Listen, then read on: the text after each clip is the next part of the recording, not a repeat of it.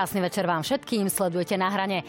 Ako a dokedy chce vládnuť, ako chce krajinu odovzdať nasledujúcemu predsedovi vlády, keď už prakticky nie je riadnym, ale len povereným predsedom vlády. Rozíde alebo nerozíde sa napokon s Igorom Matovičom? Aké sú jeho plány a ako bude vyzerať najbližší sled mesiacov? Povieme si s Eduardom Hegerom, povereným predsedom vlády. Vítajte, pán premiér. Dobrý večer, ďakujem za pozvanie. A keďže som prvýkrát v tomto roku vašej relácii, tak eh, prajem všetkým divákom aj všetko dobré v novom roku. Ďakujeme pekne. Dámy a páni, dnes ale uvidíte aj exkluzívny prieskum od agentúry ako špeciálne pre reláciu na hrane, kde sa dozviete, ktorí politici najviac polarizujú slovenskú spoločnosť. Uvidíte ho v závere.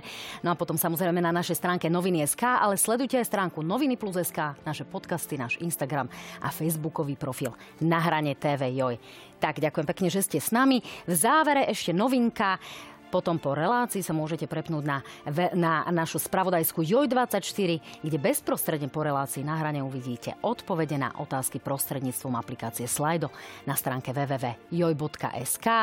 Takže potom sa uvidíme aj na JOJ24. Teraz už diskusia s premiérom. Vítajte, pán premiér.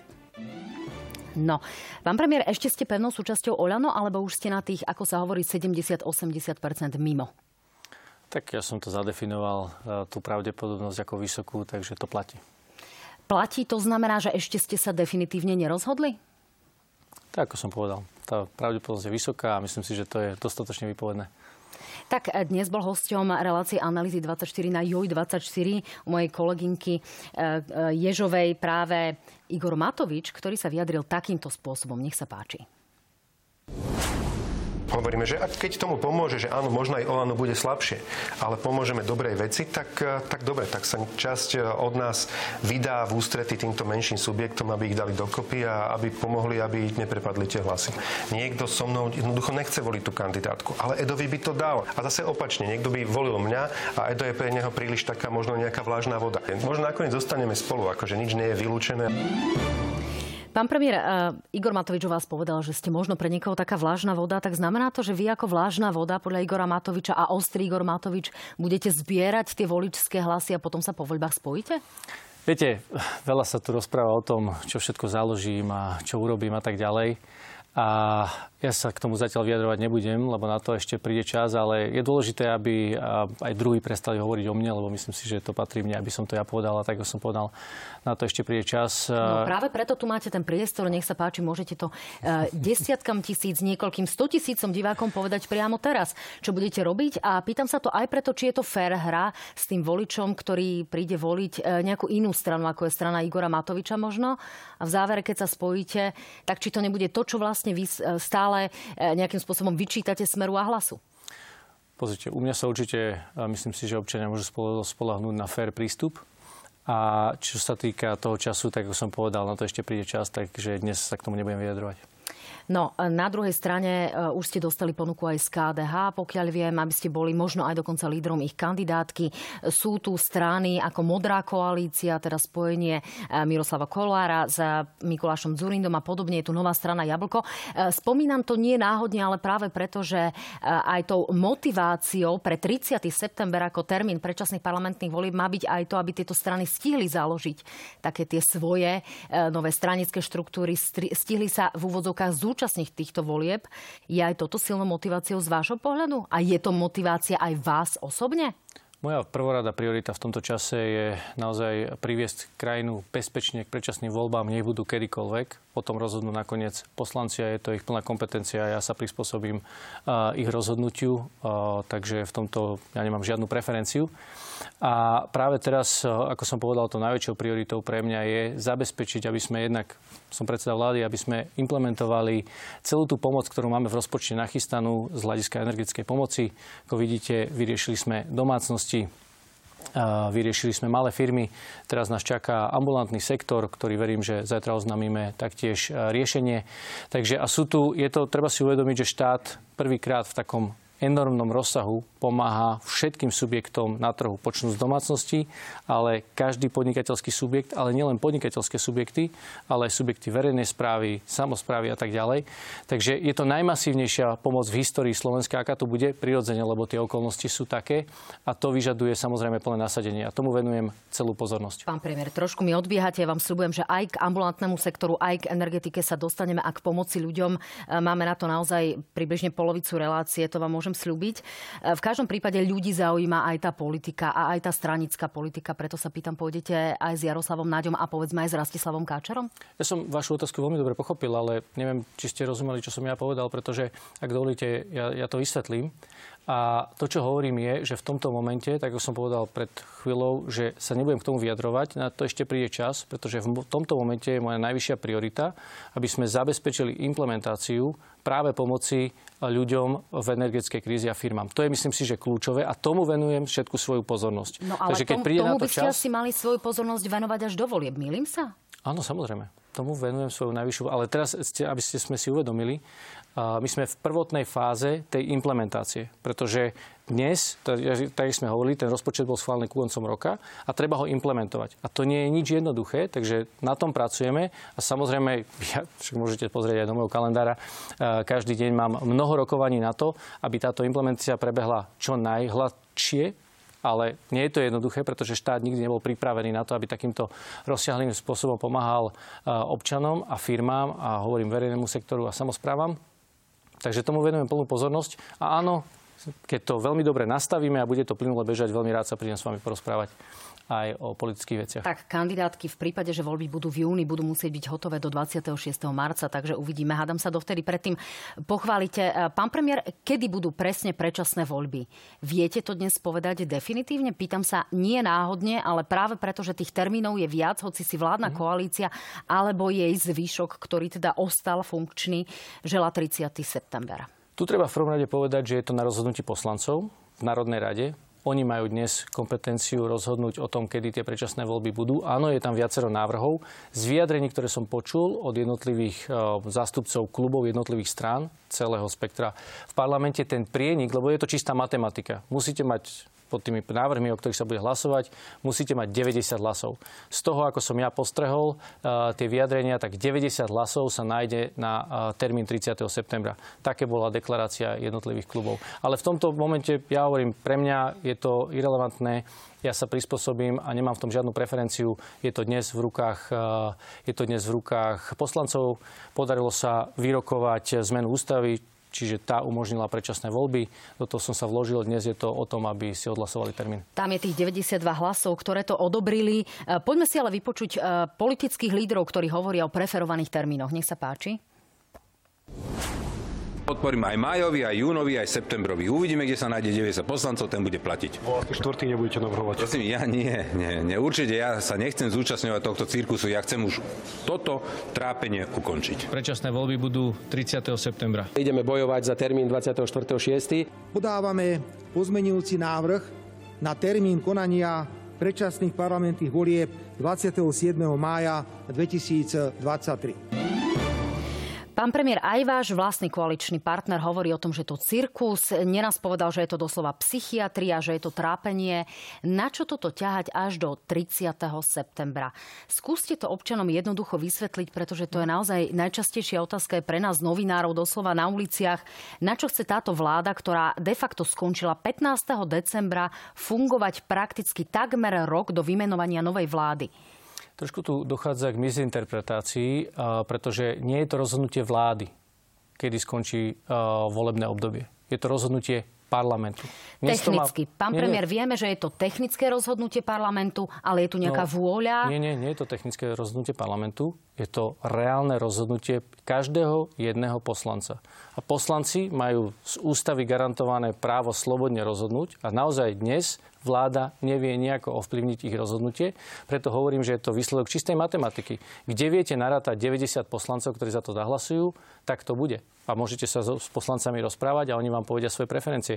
Videli ste, že aj pri hlasovaní o ústave nie každý poslanec koalície chcel hlasovať o zmene ústavy. Tomu rozumiem, Takže nie je to premiér, automatické. Ale na druhej strane, ak predseda vlády, ktorá dosluhuje, povie poslancom, že chce skončiť čo najskôr, odovzdať mandát svojmu nástupcovi a čestne vlastne rozohrať tú ďalšiu politickú hru, e, tak vy sa vlastne vzdávate takejto schopnosti pomenovať veci otvorene? Nie, nie, schopnosti vôbec. vlastne zložiť karty a povedať možno som to nezvládol, odchádzam z boiska? Nie, vôbec, vôbec. E, a určite sa nevzdávam v prvom rade, to chcem povedať. Či to ale, z vás nerobí rozhodnú... slabého premiéra aj v tejto veci, pán no, premiér, pýtam sa. A čo teda myslíte, že robí e, to, že nie, to, že nie ste schopní ani poslancov v parlamente povedať, chcem skončiť skôr, jednoducho stratili sme mandát, ideme od toho a nech sa karty no, na novo rozdajú. Keby som toto povedal, tak vtedy by som bol slabý premiér. Že vzdávam sa ale ja sa nevzdávam. A samozrejme rešpektujem, viete, ja rešpektujem demokratické princípy tejto krajiny a ústava jasne hovorí, že o tom rozhodnúť, tak sme teraz aj zmenili a správne sme ho zmenili, že poslanci rozhodnú o tom, kedy skončí volebné obdobie. Mohli sme urobiť áno, mohli sme povedať, že vláda rozhodne, kedy bude skončiť, ale nebolo by to správne. Demokraticky je správne, aby poslanci rozhodli o tom a 90 hlasmi, kedy skončí volebné obdobie. To je prvá časť. Druhá časť je, ja som jasne povedal, že ja nemám preferenciu. Keď povedia, že bude v júni, bude v júni. Keď povedia, že skončí volebné obdobie v septembri, bude v septembri. Ak sa ma pýtate, čo budem robiť do volieb, tak to vám veľmi rád zodpoviem, pretože tej práce je mnoho. Sú tu dve veci. Prvé už som spomenul. Jedna je implementácia práve tej pomoci ľuďom, aby tak, ako to vidíme aj dnes, tá, tá pomoc e, práve, e, práve s energiami, a tu by som rád ukázal možno takýto graf, kde môžete vidieť, ako rastú energie v jednotlivých krajinách, okolitých krajinách a môžeme vidieť, že Slovensku rastú tie energie najmenej práve na to, alebo práve preto, že implementujeme tú pomoc domácnostiam. Pomoc, ktorú sme v rozpočte naplánovali a ktorú parlament opäť v rozpočte schválil. Takže to je výsledok toho, prečo Slovensko má dnes výrazne lepšie ceny energii ako povedzme občania v okolitých krajinách. Druhá vec je, že sme v investičnej fázi plánu obnovy. Ako viete, plán obnovy je naozaj dokument, ktorý stavia Slovensko na nohy, tak sme nazvali ten slogán a robíme mnohé reformy. Tie reformy boli schválené v parlamente a teraz sa implementujú. Ale máme ešte nejaké reformy, ktoré chceme stihnúť ak dostaneme čas od parlamentu. Budeme sa a, o tom rozprávať. Dobre, a teda to je to, na čom budeme pracovať, či už to bude 30. september alebo 24. jún. Pán premiér, ak by toto urobil Robert Fico, že by chcel od odvolania v parlamente vládnuť ešte 10 mesiacov a povedal by, že chce predčasné parlamentné voľby 30. septembra, tolerovali by ste to? No, hlavne treba povedať, že ja som to nepovedal. Rozhodli o tom poslanci. A ja sa na to rozdiel. pýtam vás, ako povereného predsedu vlády. Čo by ste na toto povedali Robertovi Ficovi a čo by povedal váš stranický líder Igor Matovič? By ste sa s tým pokojne zmierili, že 30. septembra no, sa tu rozdajú karty na novo? Nie je to ja, príliš dlho vzhľadom ja, na to, uh-huh. ako je koalícia schopná, eventuálne neschopná fungovať? Ja určite uh, rešpektujem rozhodnutie poslancov v každom prípade. Určite. Takže nekritizovali by ste v takejto situácii Roberta Fica, ak by sme si takto urobili skúšku Robertom Ficom? No to hlavne nemôžete urobiť skúšku Robertom Ficom, lebo zahlasovať musí 90 poslancov. To musíte urobiť skúšku 90 poslancami, pretože Robert Fico nevie ovplyvniť 90 poslancov. Mňa zaujíma osobný názor Eduarda Hegera, povereného no, predsedu vlády. Však som vám povedal, presne tak. Ja rešpektujem volu poslancov, lebo ústava káže, že každý poslanec má slobodnú volu sa rozhodnúť a tak je to správne v demokratickej a slobodnej krajine, ktorú tu máme od 89. a som rád, že ju tu máme, že tu nemáme režim, ktorý bol diktatúrou a kázal ľuďom, čo si majú myslieť a ako sa majú správať, tak si myslím, ak chceme ctiť demokraciu a slobodu, tak je správne, aby poslanci mali tú slobodu rozhodnúť a dnes vidíme, že sa vedia zhodnúť 90 poslanci na termíne 30. E, september. Posledná otázka, posledná otázka k predčasným voľbám. Pán premiér, ako to majú vnímať e, občania, ktorým sa môže zdať, že zaplatia politikom a poslancom napríklad v parlamente prázdniny, zaplatia im 4,5 tisíca mesačne v parlamente, zaplatia stranám ďalší príspevok volebný. Čiže jednoducho nie je toto naozaj facka občanom, z ktorých mnohí sa naozaj e, dotýkajú chudoby a ktorí vlastne de facto tým pádom budú prispievať na e, platy poslancov, ktorí pôjdu prázdninovať, lebo mnohí z nich sa už nedostanú do parlamentu. Je to fér? Úprimne si myslím, že asi tá e, väčšia facka občanom je to, že toto volebné obdobie končí predčasnými voľbami. To je myslím si, že, že väčšia facka tí občania, ktorí dávali dôveru politikom vo voľbách 2020 chceli, aby táto vláda dovládla 4 roky. Myslím si, že nikto vtedy nechcel od tej vlády, aby skončila predčasnými voľbami. Takže to je dôležité. A čo sa týka poslancov, tak to nebudem komentovať, ak dovolíte, ale čo sa týka vlády, tak táto vláda žiadne prázdniny mať nebude. To sa môžete byť istá, lebo práve som vám povedal, koľko práce nás čaká. No, pani prezidentka vám dala ultimátum do konca januára, koniec januára uplynie v útorok a práve v útorok večer by sme sa mali dozvedieť, e, čo vlastne v tom parlamente prešlo, čo sa schválilo, aký termín predčasných parlamentných volieb. Nie je toto takým tým odrazom fungovania vlády, že všetko sa chytá za chvost, schváľuje nakoniec, že je tu napätie do posledného dejstva až do tých záverečných tituliek? No, v prvom rade to nie je odrazom vlády a fungovania vlády, lebo to je odraz fungovania parlamentu. To treba povedať. A je dôležité, aby občania vedeli, že vláda má na starosti zákony, ktoré prináša do parlamentu, ale parlament ich na konci schváluje. Dnes o tom, o zmene ústavy rozhoduje čisto parlament. To bol parlamentný návrh, to nebol vládny návrh. A takisto to rozhodnutie 31. no tak rešpektujeme to, že musí prebiehať diskusia. Pán Boris Kolár, predseda parlamentu, určil začiatok rokovania schôdze na 24. január Čiže keď, keby ho učil na 12. január, A ten áno, istý Boris Kolár, sa... ten váš koaličný partner, to hlasovanie určil na 17. na útorok. Tak to je jeho rozhodnutie. Takže vy sa tým pádom dištancujete no ja od no, vášho bývalého ja tomu, koaličného partnera, ja môžeme ho takto nazvať? No tak v každom prípade je to kompetencia predsedu parlamentu a ja to musím rešpektovať, pretože to je, má z ústavy túto funkciu danú, sám tak rozhodol, tak tak rozhodol. Pán premiér, ako budete fungovať e, do tých volieb úplne prakticky? Pýtam sa práve preto, pretože na mnohé opatrenia, na mnohé rozhodnutia si budete pýtať poverenie práve od pani prezidentky, odobrenie. E, nemôžete, to vám viac menej neumožňuje práve ústava, aby ste konali dá sa povedať úplne slobodne a voľne ako v tom režime, keď funguje bežný predseda vlády. Čiže akým spôsobom sa budete zlaďovať a fungovať s pani mm. prezidentkou a príjmať tie zásadné opatrenia? Ďakujem pekne za túto otázku. Rád to vysvetlím, lebo trošku tu kolujú rôzne informácie, ktoré nie sú úplne presné. Vysvetlím. Vláda e, z ústavy má viaceré kompetencie. Tie najdôležitejšie, ktoré má, je predkladanie a schvalovanie návrhov zákonov, ktorými teda mení legislatívu a celý ten regulačný rámec, ktorý ide do parlamentu. A potom má nariadenia vlády. Čiže na základe zákonov, ktoré sa schvália, potom vykonáva tie zákony prostredstvom nariadenia vlády. To sú dve najväčšie kompetencie vlády. Tieto kompetencie máme naďalej neobmedzenie na tieto kompetencie nepotrebujeme ani súhlas pani prezidentky. Súhlas pani prezidentky potrebujeme v iných veciach. Potrebujeme, ak chceme vymeniť štátnych tajomníkov, čiže to je minister a potom máte štátnych tajomníkov, ak týchto chcete vymeniť, potrebujeme súhlas pani prezidentky. Čiže tie personálne výmeny na ministerstvách potrebujú súhlas pani prezidentky a potom je tam také písmeno R, ktoré hovorí, že iné veci, ktoré ustanovuje zákon. Toto sú kompetencie, ktoré si overujeme s pani prezidentkou. Máme nastavený veľmi dobrý proces, už dá sa povedať od konca roka že všet, celý program, ktorý pripravíme, pošleme pani do prezidentského palácu, oni si ho pozrú a tie veci, ktoré sa ich týkajú, dajú svoje vyjadrenie. Ale ako hovorím, tie dve najdôležitejšie, čiže návrhy zákonov a návrhy nariadení, tam máme neobmedzenú kompetenciu a tým pádom môžeme naďalej pokračovať v tých najdôležitejších operatívnych činnostiach, ktoré vláda má, môžeme neobmedzene pokračovať. Tak nech sa páči, vypočujeme si pani prezidentku, ako ona vníma túto vašu koordináciu. Mm-hmm. Pánom eh, Hegerom sme v kontakte priebežne. V zásade, ak by eh, vláda pod jeho vedením fungovala až do predčasných volieb, či už júnových alebo septembrových, tak bude fungovať v tom režime, ktorý nastal v momente, eh, keď som tú vládu odvolala. To znamená, niektoré právomoci nesmie vôbec vykonávať ani s mojím súhlasom. Časť právomoci môže vykonávať s mojím súhlasom. A pokiaľ ide o nejaké úvahy o tom, že by sa tieto právomoci, ktoré vykonávať nesmie, dali obchádzať, nie je tomu celkom tak, preto pretože nie všetko sa dá schváliť cez zákon v parlamente a z povahy veci vyplýva, že jej právomoci sú limitované. To je aj dôvod, pre ktorý som hovorila o potrebe predčasných volieb už v júni. Ja som vopred oboznámená s podkladmi a s bodmi, ku ktorým sa mám vyjadriť a buď sa k ním vyjadrím súhlasne alebo nesúhlasne.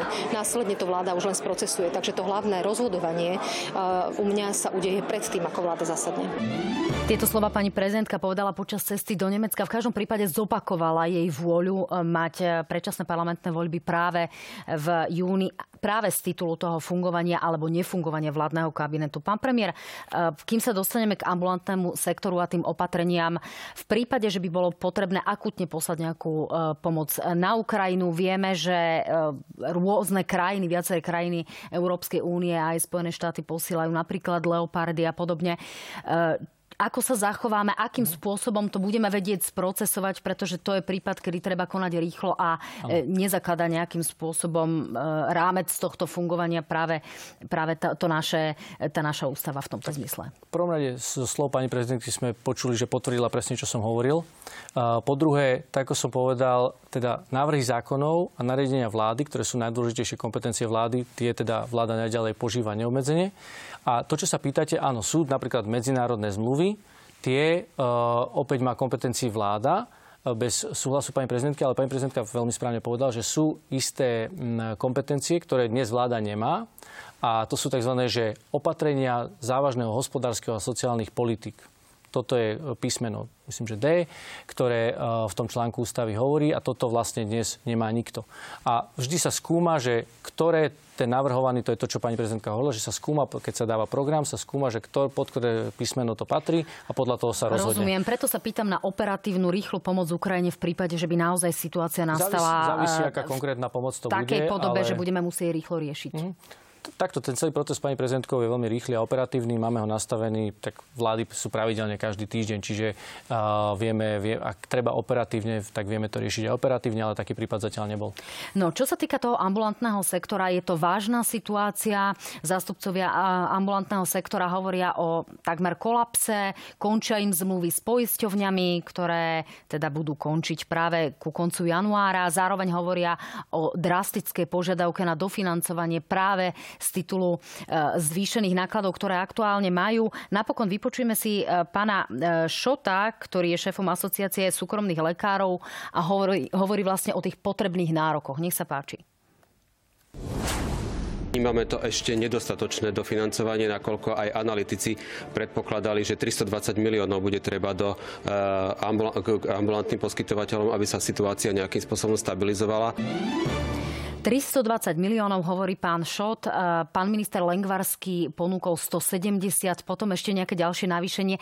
Aká je zatiaľ tá finálna ponuka? Vy ste sedeli na tých rokovaniach, pán premiér. Zajtra má padnúť to definitívne rozhodnutie. Čo poviete ambulantným lekárom? A aj ľuďom, aby nemuseli platiť od februára v ambulanciách. Eh, ja som si preto zavolal eh, v stredu na úrad vlády všetkých tých zástupcov, aby som si mohol vypočuť eh, presne ten rozsah problému, ktorý, ktorý deklarujú a hovoria aj vo vašich reportážach.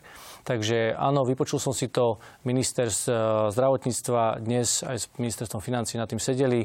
Áno, v rozpočte tieto peniaze boli narozpočtované. Dôležité, aby boli prerozdelené správnym spôsobom práve do ambulantného sektora. Takže verím tomu, že zajtra k tej dohode dojde a, a tým pádom všetky tieto ambulancie podpíšu svoje zmluvy s poisťovňami a budú vedieť fungovať. Cieľom je, aby ľudia nemuseli platiť žiadne poplatky, lebo poprvé je to protiústavné a po druhé nebude na to ani dôvod, keďže ambulancie budú mať dostatok peňazí. Čiže keď je požiadavka na 320 miliónov, dostanú 320 miliónov? Nie, toto číslo sa teraz e, práve finalizuje, pretože aj oni disponujú len s číslami, ktoré majú z ministerstva zdravotníctva a financí a práve v tomto momente, alebo teda dnes prebiehalo to rokovanie o tom, ktoré, koľko to konkrétne číslo je a to budeme zajtra vedieť.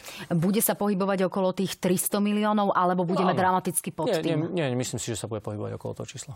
To znamená, máme považovať problém s ambulantnými lekármi za vyriešený? Ja dúfam, že zajtra áno, oznámime, že ten problém je vyriešený a ľudia určite nebudú musieť platiť žiadne poplatky a v žiadnom prípade nebude dochádzať k zatváraniu ambulancií. Čo ale rozhodne nie je vyriešené, je plán obnovy, konkrétne sektor zdravotníctva. Tu nám hrozí, že nám prepadnú finančné prostriedky týkajúce sa rásoch, týkajúce týkajúce sa záchraniek. Národná implementačná koordinačná autorita na úrade vlády veľmi ostro kritizovala ministerstvo zdravotníctva, že tu máme rôzne meškania. V akej to je momentálne situácii a ešte mhm. stále stojíte za ministrom zdravotníctva?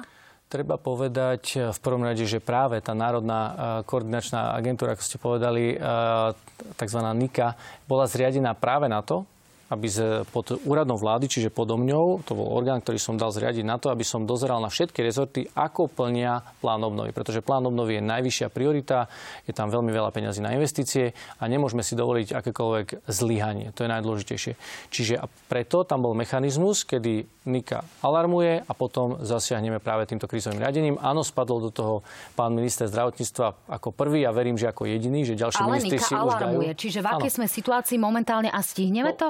Pán Lebo minister deklaroval verejne pred eh, pár dňami, myslím, že v stredu, že sa p- postará o to, aby všetko to zdržanie bolo dobehnuté, aby nič nebolo ohrozené. Čiže dnes sme ešte vo fáze, kedy sa dá toto dobehnúť a my v žiadnom prípade si nemôžeme a nechceme dovoliť, ja v žiadnom prípade nechceme dovoliť, aby tu došlo k nejakému prepadnutiu eh, peňazí z plánu obnovy. Zatiaľ peniaze z plánu obnovy nie sú ohrozené, ale je dôležité, aby ministerstvo zdravotníctva k tomuto pristupovalo s najväčšou pozornosťou. Je to najvyššia priorita, jedná sa o koncovú špičkovú nemocnicu, ktorá bude zachraňovať životy eh, občanov z celého Slovenska, lebo tam budú tie najťažšie prípady práve eh, zvážané a tam musia byť najväčší odborníci, musí tam byť najvyššia kvalita, najlepšie zariadenia, takže preto je to najvyššia priorita a musí to tak aj byť. Má pán minister zdravotníctva ešte stále vašu dôveru? S tým odvolávaním a odchodmi je to momentálne veľmi problematické práve preto, v, akom, v akej situácii sa nachádzame, ale má vašu dôveru, lebo vy ste ho kritizovali? Všetko bude, áno, tak samozrejme som musel sa vyjadriť k tomu, že teda dochádza k takémuto zdržaniu a nebudem to prehliadať.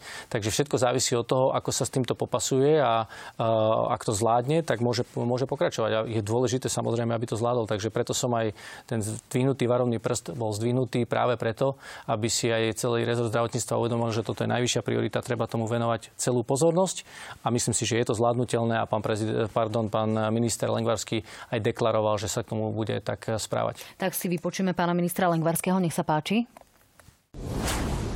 To my sme vedeli už dopredu, že tie projekty sú veľmi na hrane, ale z môjho hľadiska e, niektoré projekty alebo niektoré časti projektu sú v predstihu, niektoré majú meškanie.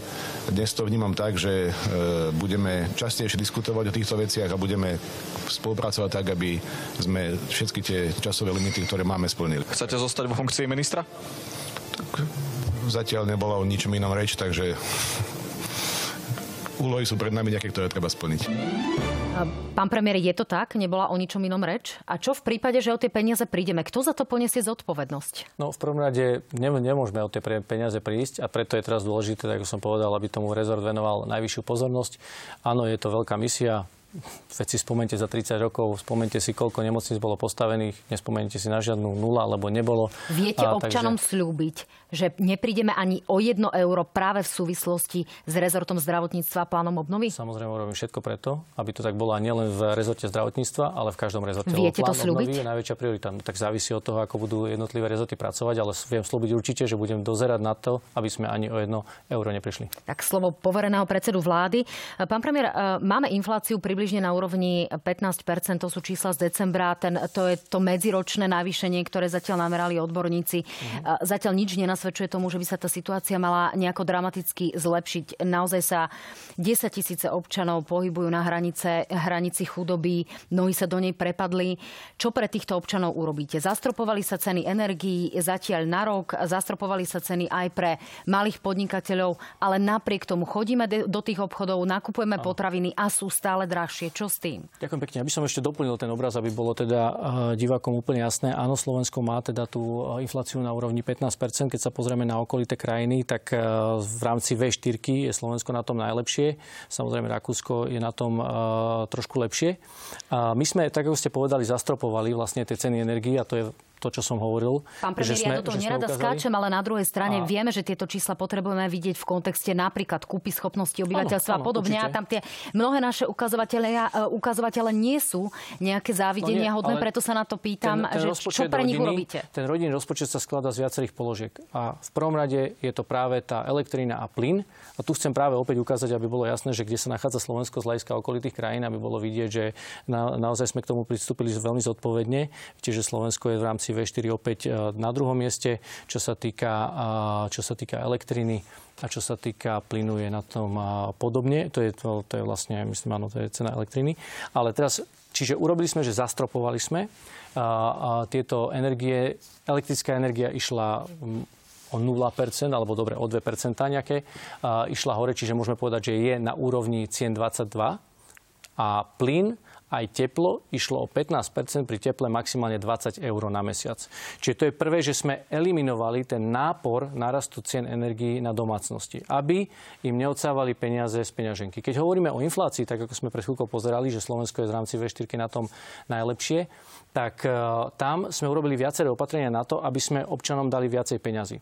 Jednak pre rodiny s deťmi e, budú požívať e, práve rodičia týchto detí 200 eur na dieťa do 18. veku života v podobe 60 eur je prídavok na dieťa a potom áno, 140 eur je daňový bonus. Takže to závisí, to je hlavne teda pre tých pracujúcich. Ale keď si spomeniete na rok 2019, tak obidve tieto čiastky boli v úrovni 20 eur plus minus, a čiže môžeme povedať, že okolo 40 eur. My to zvyšujeme na 200 mesačne. Čiže o ďalších 160 eur, alebo dobre 150 eur aj, ne, aj nejaké uh, drobné eurá, viac každý mesiac na to, aby práve uniesli narast tých cien uh, z hľadiska inflácie, čo myslíme potraviny a podobne. Pán premiér, aj Takisto odborníci ale kritizujú dôchodky. naozaj to, že tá, pre, e, že tá pomoc nie je úplne adresná a napriek Áno, tomu, to že, že získava na tom stredná príjmová trieda, tak tí najchudobnejší, tí ľudia, ktorí majú problém so zamestnaním, napríklad osamelé matky, mnohé rodiny, povedzme, povedzme, kde jeden nepracuje, pretože majú chore dieťa a podobne. Myslím, dlhodobé chore deti. Tam je to uh, takto, aby ste rozumeli. Uh, preto sa pýtam, že, že či to je dosť adresné, lebo odborníci to kritizujú, že nie. Oddielme dve veci. Jedno je adresné a druhé je potom, že či to zasahuje aj tie chudobnejšie rodiny. Tá pomoc, áno, je plošná, čiže nie je adresná, lebo 200 eur to bude na každé dieťa. Čiže každé dieťa bude môcť byť príjimateľom týchto dávok, ako som povedal, prvá časť prídavok na dieťa, to je 60 eur. A daňový bonus je na pracujúceho rodiča. Ako ste povedali, ak je rodina, kde jeden je pracujúci a jeden nepracujúci, ten pracujúci môže ten daňový bonus čerpať. A je dobré, aby tí pracujúci si ho uplatňovali, však ale takto aj vo väčšine tých rodín nie. Ale tých 60 eur, ktoré, kde predtým to bolo niečo cez 20, nejakých 23-24 eur, sme zvýšili na 60. Čiže o ďalších takmer 40 eur, aby mali mesačne zvýšené náklady a potom k tomu plus teda tých 140 eur daňový bonus pre tých pracujúcich. Čiže chcete povedať, že to stačí a nebudete robiť viac do tých volieb, alebo ako si to máme ešte no, vysvetliť? Tak treba spovedať, že ten nárast, ako som povedal, daňový bonus a prídavky na dieťa bol 40 eur dlhé roky zvyšoval sa o centy. Za 8 rokov vláda, vlády Smeru to zvýšili o naozaj Tomu 3 eur za 8 premiér, rokov. Tie, tie náklady sú, sú rádovo vyššie? Dovoľ, nie, tak e, rádovo. A teraz počúvajte rádovo, ako sme to zvýšili. Čiže boli 40 eur a my sme to zvýšili 5-násobne. 5-násobne. Tie náklady 5-násobne hore nešli, ale áno, tieto to naš, naš, e, naše hnutie vždycky e, presadzovalo rodinnú politiku. A tuto jasne teda pomáhame rodinám, áno, priznávame sa k tomu, ale je to veľmi pomoc práve v čase, keď je to potrebné. Pretože teraz čelia tie rodiny, ale aj iní občania, e, aj dôchodcovia a tak ďalej, čelia práve tomu zvýšenému nákladu, ale ako som povedal, energie, pretože toto je energetická kríza, tie sme zastropovali, ten nárast pri elektrickej energie je 0 eur a pri uh, plyne a uh, teple je to iba o 15 Pani prezidentka očakáva nejaké protiinflačné opatrenia. Hovorila o tom aj v súvislosti s očakávaniami od mm. vašej vlády. Čiže čo máte pripravené ešte navyše a ja vám pomôžem aj rozhodnutím Smerodina obnoviť obedy zadarmo. Čiže je ešte niečo podobné? Je na tomto napríklad už aktuálne dohoda v koalícii a aké no, sú ďalšie tu plány? Tu treba povedať jednu dôležitú vec, že rozpočet opäť schválili poslanci v Národnej rade. A ten rozpočet hovorí o tom, akým spôsobom uh, budete tie peniaze, ktoré sú na celý rok schválené, používať. Ten rozpočet to jasne hovorí. My dnes nemáme nejakú variabilitu. Ak by dnes poslanci v uh, Národnej rade rozhodli o nejakom novom výdavku, bude nekrytý museli by rozhodnúť potom aj o novelizácii rozpočtu a navýšiť tieto výdavky. Ale už dnes tá pomoc, ktorú poskytujeme, je bezprecedentne najvyššia historicky. Obedy zadarmo, pán premiér. No a, ale to ide presne do toho.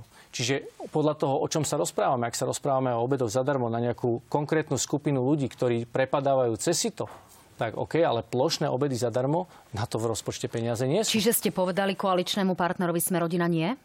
No áno, samozrejme, lebo však ten koaličný partner to jasne vidí, lebo v tom rozpočte na plošné obedy zadarmo peniaze nie sú. Pán premiér, asi sa nedajú do volieb očakávať nejaké veľké reformy. Vieme o tom, že aj pán minister Karas má ešte úmysel novelizovať trestný zákon, budú zmeny v trestnom poriadku. Čo ešte plánujete z takých mhm. tých iných opatrení, čo by sa mohlo pomo- podariť, možno presadiť do Dá volieb? sa očakávať ešte do volieb veľké reformy, pretože plán obnovy jasne špecifikuje, ktoré kedy reformy budú schválené v parlamente a teraz budú smerovať na ďalšiu, nie na túto januárovú, ale na ďalšiu schôdzu. Práve veľmi dôležitá reforma a to, aby každé dieťa od troch rokov malo miesto v škôlke. Čiže budeme vytvárať 12 tisíc miest v škôlkach, nová infraštruktúra, obnova a nová infraštruktúra. Čiže hovorím o 12 tisíc miestach v škôlkach pre deti od troch rokov a budeme na to mať, aj máme na to peniaze vyčlenené v pláne obnovy, ktoré budú práve použité na výstavbu tejto infraštruktúry a obnovu tejto infraštruktúry. To je jedna z ďalších dôležitých reforiem, ktorá bude smerovať do parlamentu. A samozrejme to, čo ste povedali, implementácia napríklad tej súdnej mapy, tam, sa, tam je investičná fáza, takisto investičná fáza tak ako sme hovorili teraz napríklad v zdravotníctve. Napríklad sme spustili uh, teraz tú investičnú fázu z hľadiska ambulancií a dnes z plánu obnovy už máme v Nitrianskom Rudne novú ambulanciu, ktorá čerpala peniaze a takýchto ambulancií bude 170, môže vzniknúť z peňazí plánu obnovy. Robert Fico dnes na tlačovej konferencii avizoval, že Slovensko Únii pravdepodobne bude musieť vrátiť 3 až 3,5 miliardy eur.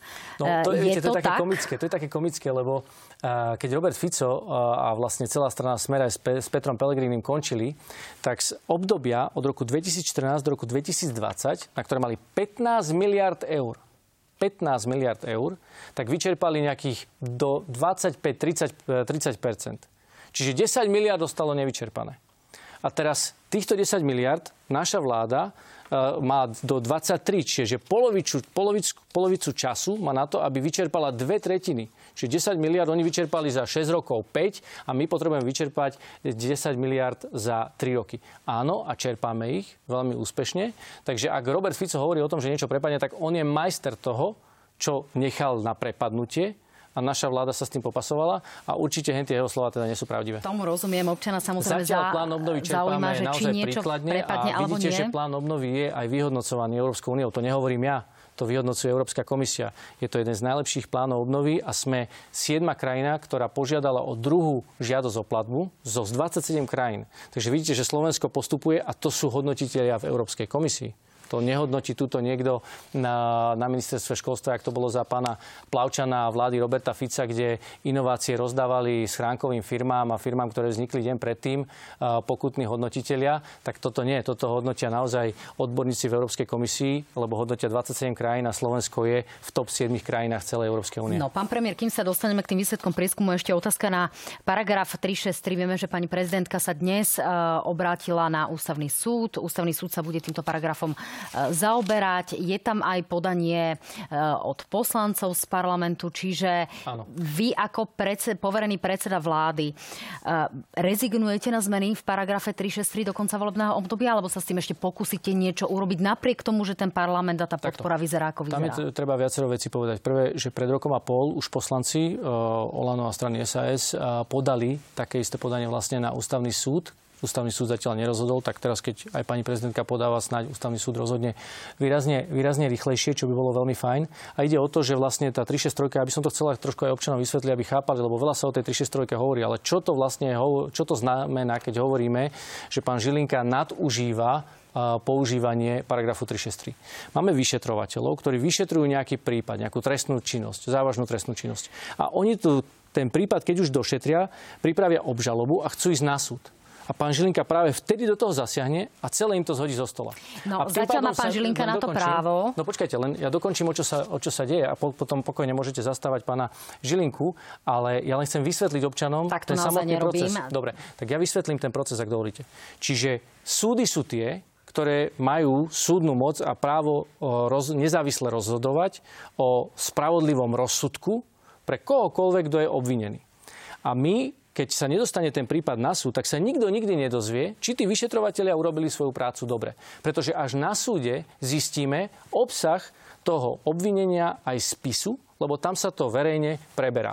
Ale keď to pán Žilinka zastaví ešte predtým, no tak v takom prípade už nikto sa nikdy nedozvie, čo bolo súčasťou Pán premiér, toho vy to síce dobre je... vysvetľujete, na druhej strane mali ste 3 roky na to ako vláda, aby ste to zmenili, neurobili Áno, ste nič. Sa, Preto sa pýtam, sa že či pokusili, to za ten pol rok skúsite ešte stihnúť. Dovolte mi, aby som vás poupravil, pretože nie je pravda, že sme neurobili nič. My sme sa o to pokusili a vytvorili sme niekoľko návrhov na to, ako upraviť eh, paragraf 363, ale dve veci. Poprvé, náš koaličný partner Smerodina zavetoval tento návrh a po druhé, povedzte mi, ktorí poslanci by dnes, či je dostatok poslancov v parlamente na to, aby schválili práve zmenu 363. Myslíte si, že Robert Fico ktorý sám využil 363, by zahlasoval za zmenu 363. Pán premiér, je to o tom, Dnes či sa o to vy pokúsite ako predseda vlády? Áno, ja som sa o to či pokúsil. a pôjdete ja do parlamentu ja som sa o to pokúsil. Ja som sa o to pokúsil. A ako som povedal, dnes v parlamente nemáte 76 hlasov, a to sme videli pri hlasovaní, nemáte 76 hlasov za to, aby tento paragraf prešiel, čiže v tomto buďme realisti. Tá matematika v parlamente nepustí a my sme sa o to naozaj reálne pokúsili. Tak, e, záverečné slova pred tým prieskumom. Pán premiér, e, máte typ, kto je politikom, ktorý najviac polarizuje slovenskú spoločnosť? Uh, tak podľa mňa typnem si, že keďže sme tu, uh, alebo často vidíme polarizujúceho politika Roberta Fica a videli sme tu dlho konflikt uh, Igora Matoviča a Richarda Sulika, tak si trúfam, že jeden z týchto troch sa v tej prvej trojke zobrazí. Tak môžem vám povedať, že ste si typli správne. Televízia Joj sa prostredníctvom agentúry ako pýtala občanov otázku. Uvedte prosíme na troch politikov, ktorí podľa vás najviac polarizujú, teda rozdeľujú spoločnosť na Slovensku. Výsledné čísla sú Igor Matovič 66,7%, Robert Fico 44,1%, viac ako 35% považuje za rozdeľujúceho politika, polarizujúceho Richarda Sulíka.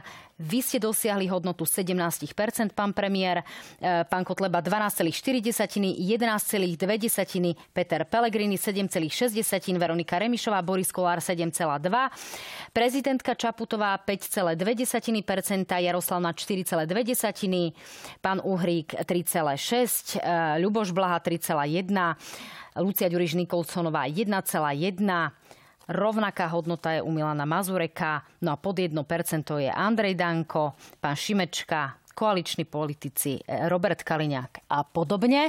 A tu už v rýchlosti uvidíme uh, tie modré, uh, farebné môžeme povedať, linky ukazujú, akú nepodporu má práve Igor Matovič, ako, ako, ako polarizujúceho politika vnímajú voliči konkrétnych strán. Červená farba patrí práve Robertovi Ficovi a tá zelená Richardovi Sulíkovi. No a meno Igor Matovič nadpriemerne často uvádzajú voliči skupiny skúmaných politických strán, okrem Olano a Sme rodina. Najčastejšie Roberta Fica uvádzajú voliči SAS, PS a Olano a napríklad Richarda Sulika, Olano a SNS. Pán premiér, to boli výsledky. Ja to nebudem zdržiavať. Denis sa pýta, pán premiér, podporíte opätovnú kandidatúru Zuzany Čaputovej za prezidentku? V tomto momente je to predčasné povedať, lebo aj pani prezidentka ešte sa neviedrila, či bude kandidovať, ale samozrejme, keď sa vyjadrí, tak e, určite sa k tomu postavíme a dáme potom vyjadrenie. Už sa objavujú úvahy, že bude kandidovať napríklad pán Mistrík. Jeho by ste podporili? Opäť, myslím si, že je to predčasné. Pani prezidentka poviem, že mám naozaj veľmi korektné vzťahy a veľmi dobre sa mi s ňou spolupracuje. Peter sa pýta, dokedy budete tolerovať neprimerané a útočné správanie sa Igora Matoviča na adresu politických strán vládnej koalície? Myslím si, že toto je, som rád trošku za túto otázku, lebo veľa sa tu hovorí o tom, že som nezasahoval do konfliktu medzi Richardom Sulíkom a Igorom Matovičom takým spôsobom, že by som aj ja do toho konfliktu vstúpil a zautočil na nich. A chcel by som tu vysvetliť jednu dôležitú vec. Pre mňa bolo ako predsedu vlády dôležité, aby všetky tie reformy, ktoré sú v podobe zákonov a ktoré prichádzajú do parlamentu, aby boli priechodné. No a určite si ideme predstaviť, ako by boli tieto uh, zákony priechodné, ak by som bol v konflikte práve s týmito, uh, s týmito koaličnými partnermi alebo teda s týmito predsedami strán, uh, pretože môjim cieľom bolo, aby som tie jednotlivé reformy cez parlament pretlačil, aby boli schválené. A v takom prípade, áno, musel som si často rísť do jazyka. Nebolo to vôbec ľahké, ale povyšil som práve kvôli tomu, lebo mi išlo o to, aby sme tieto dôležité a dobré veci pre Slovensko v parlamente schválili a preto som sa snažil skôr, tak som povedal, rísť do jazyka. Jozef sa pýta, plánujete byť predsedom a lídrom strany Modrá koalícia? To sú tie uh, zradu otázok, ktoré sme vlastne diskutovali aj v úvode relácie. Ale odpoveď na ňu sme nedostali. Áno, takže tá odpoveď bude taká istá ako v úvode relácie. Niekto e, s menom Lišiak sa pýta, ste zaregistrované partnerstva u ľudí z LGBTI plus komunity a podporíte ich osobné práva. Ja to len doplním, že je v parlamente návrh pána Karasa. Ešte v parlamente nie je. Je vlastne uh, v Smeruje do parlamentu. Áno, tak ešte pôjde na vládu. Takže áno, toto je návrh, ktorý teda určite chcem, aby sa do parlamentu dostal a aby o ňom bolo hlasované. Je to taký prvý krok. Niekto si môže povedať, že je to málo. Uh, áno, môže to tak naozaj vyznievať, ale keď si zoberieme, že čo sa tu za 30 rokov udialo, tak toto bude najďalej, ako sme sa dostali a vidíte, že v tom parlamente naozaj je to o tej matematike, o tom, koľko poslancov za to chce zahlasovať, veď napríklad taká strana SAS bola 3 roky vo vláde a vidíte, nepodarilo sa im nič presadiť, čiže ak sa toto podarí presadiť, tak to bude uh, veľký posun z hľadiska, z hľadiska uh, LGBT komunity. Priaznivci Smeru sa pýtajú, prečo musia byť predčasné voľby za každú cenu v septembri. Myslíte si, že Slovensko nepotrebuje stabilnú vládu čo najskôr? Nemyslím si, že musia byť za každú, za každú cenu v septembri, ale je to, hovorím, slobodná vôľa poslancov, ktorí sa rozhodujú na základe slobody a práva, ktoré majú z ústavy. A toto je matematický prienik na ten termín. Takže 90 poslancov sa rozhodlo, že podporí 30. septembra, tak ten zrejme bude odhlasovaný. Martin sa pýta na samozprávy. Ako pomôžete samozprávam do budúcna finančne, ktoré prišli o peniaze kvôli rodinnému bonusu 200 eur na dieťa? Tam došlo k viacerým kompenzáciám. Prvá je, že vlastne ešte v pred koncom roka sa vlastne pred schválením rozpočtu schválil návrh zákona, ktorý ďalších 100 miliónov poskytne samozprávam.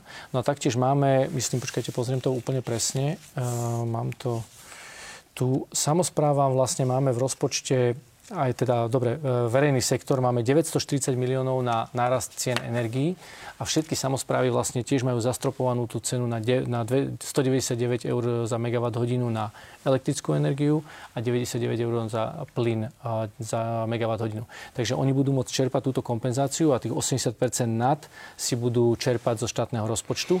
Takže toto je ďalšia pomoc. Ja len doplním, tu sú ale vysoké distribučné miliónov. poplatky. To sme nespomenuli v relácii, ale je to naozaj vážny problém, ktorý teda naznačujú rôzni aj podnikatelia, aj verejná sféra, ako s distribučnými poplatkami, ktoré narastli. No, oni majú nejakú koncovú cenu. A samozrejme tá sa skladá zo silovej zložky a tých distribučných poplatkov táto dotácia, ale hovorím, to sú stovky miliónov eur, ktorá je poskytnutá práve aj samozprávam, je na tú silovú zložku. Ale keď hovoríme o tom, že aký je rozdiel, tak 100 miliónov už bolo schválené ešte minulý rok, koncom minulého roka, na základe dohody so zástupcami samozprávy.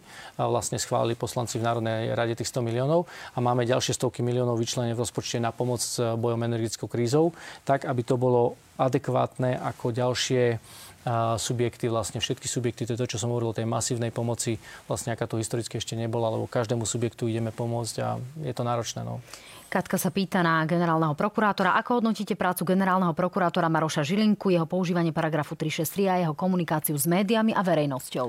No, ja som to povedal jednou vetou naposledy po jeho poslednom rozhodnutí, kde som povedal, že zvolenie Maroša Žilinku za generálneho prokurátora bolo najväčšou chybou tejto koalície pretože tento človek by mal stáť na strane spravodlivosti, mal by veľmi aktívne a detálne komunikovať s verejnosťou a vysvetľovať každé svoje rozhodnutie, pretože tu bol správne a právom veľký dopyt po spravodlivosti a práve naša vláda uvoľnila orgánom činným v trestnom konaní ruky, aby mohli vyšetrovať bez príslušnosti k politickému tričku, to, čo sa tu dlhé roky nerobilo.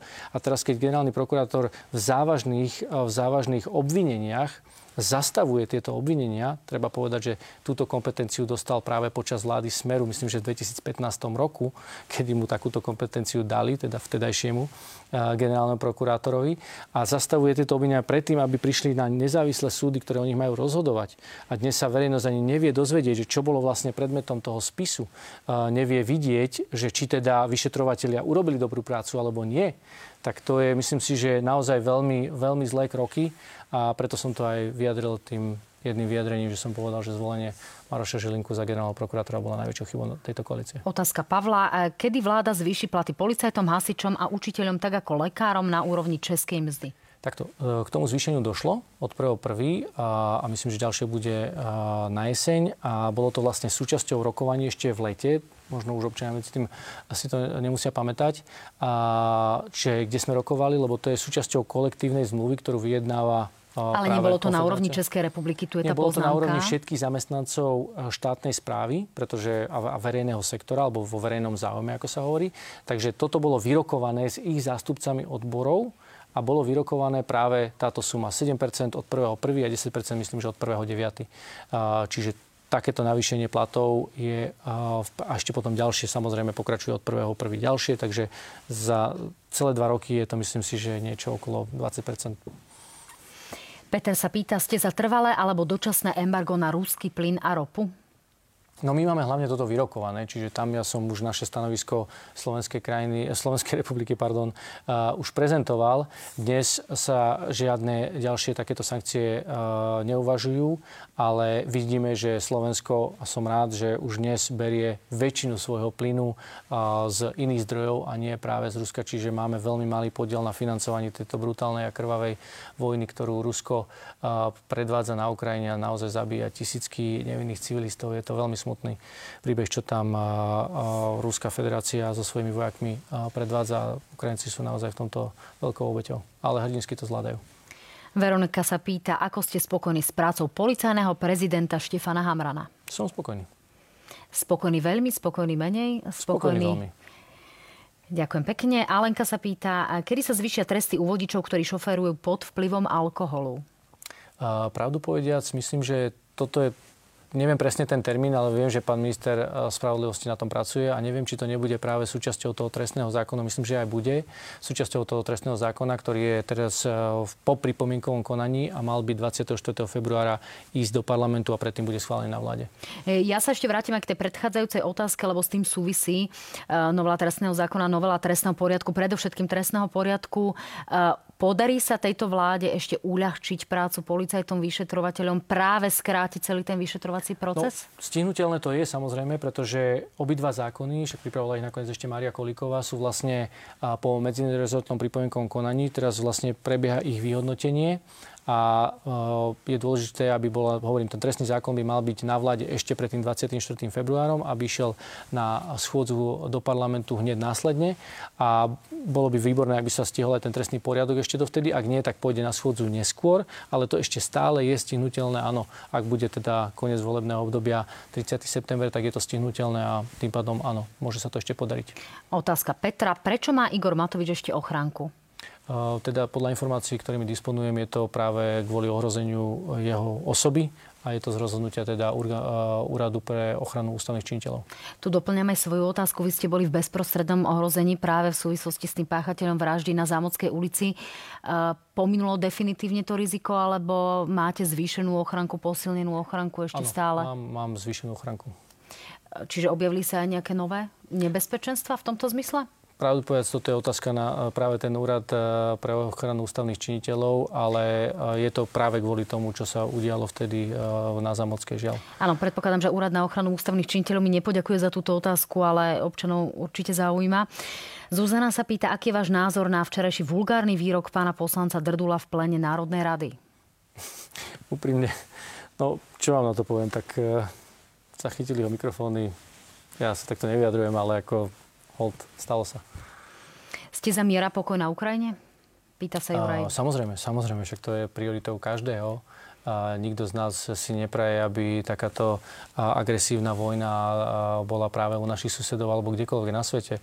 To, čo sa tam deje, to je naozaj brutálne zabíjanie nevinných civilistov, vôbec krajinu, ktorá však zoberte si, že my sme tiež suverená krajina, ktorá má svoju nejakú územnú celistvosť a teraz by niekto napadol nás, že nám zobere čas územia a začal by nás bombardovať, zabíjať ľudí na uliciach len preto, že si rozmyslel, že čas, jeho, čas nášho územia bude patriť niekomu inému, ako v 21. storočí nepredstaví nepredstaviteľné.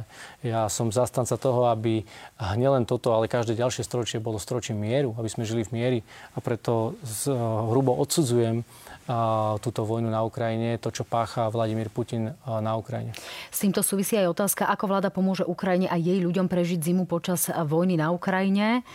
A e, teda v čase, keď Rusko útočí na ukrajinskú energetickú mm. infraštruktúru. Tak Slovensko aktívne pomohlo a pomáha naďalej. E, my sme pripravili balík pomoci, kde sme vyslali e, jednak generátory, pretože vieme, že e, útočia na ich energetickú infraštruktúru. Vyslali sme spolu s inými krajinami mnoho generátorov, aby mohli, teda, keď sú odpojené od elektriny, aby si mohli e, zásobovať či už teplom alebo elektrinou svoje domácnosti. Takže to sú generátory, ale aj veľa inej humanitárnej pomoci, ktorá tam smeruje či už cez Slovensko, ale aj zo Slovenska. Do toho sú nakoniec zapojení aj mnohí občania, ktorí posielajú svoje, svoje svoju pomoc, svoje dary, ktoré posielajú na Ukrajinu, ale áno, aj štát pravidelne cez rôzne programy, ktoré máme, pomáha Ukrajine. Opäť a do, poviem... nakoniec, však to počujete aj z úst Vladimira Zelenského, ktorý uh, je prezidentom, ktorý spomína Slovensko medzi krajinami, ktoré najviac pomáhajú prirodzene sme sused, ale verím, že sme aj, sme aj priateľ určite je to aj tá solidarita. Nikdy by nikto z nás sa nechcel v takej situácii ocitnúť a veríme, že keby sme sa, a Bože chráň, aby sme sa v také ocitli, že by nám naši susedia tiež takýmto spôsobom pomohli. Opäť spojím dve otázky. Tá predchádzajúca bola v súvislosti s energetickou chudobou a jej definíciou a následujúca znie, či ste za zvýšenie životného minima, čiže ako to občanom pomôže a ako aj tá definícia, aj prípadná zmena životného minima môže pomôcť ľuďom, ktorí sú, sú to dve veci samostatné. Áno, na Slovensku sme doposiaľ nemali zadefinovaný tento pojem energetická chudoba. Je to taký nový trend a myslím si, že správny trend, aby sme zadefinovali, čo to znamená a na základe toho potom vedeli adresne pomáhať práve občanom, ktorí do takejto skupiny padnú, ale to je teraz v procese zadefinovania. To bude, na to sme na vláde rozhodli, že bude sa stretávať e, nadrezortná skupina odborníkov, ktorá presne to pomenuje aj po vzore krajín, ktoré to už majú zadefinované, aby sme vedeli ochrániť takýchto, takýchto občanov.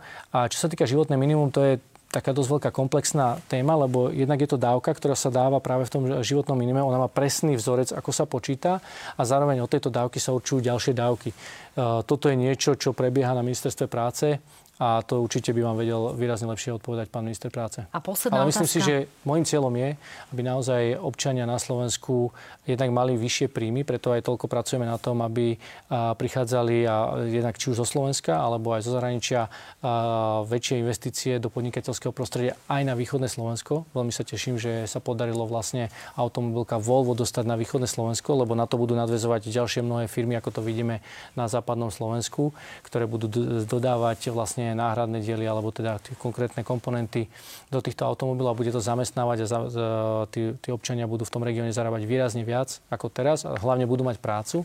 Takže to je cieľom, aby čo najviac ľudí mohlo mať e, prácu, ktorá ich vie uživiť a aby mali prístup k tejto práci práve v mieste bydliska. Posledná otázka. E, niekto podpísaný ako dôchodcovia sa pýta, dočkajú sa aj v tomto roku dôchodcovia 13. a 14. dôchodku? určite sa do, dočkajú 13. dôchodku, to je samozrejme, ten je schválený. A, 14. A, sa vás už netýka. Nie, to, ne, to neznamená, ale... Povedal by cynik? Áno, to by povedal cynik a ja určite nie som cynik.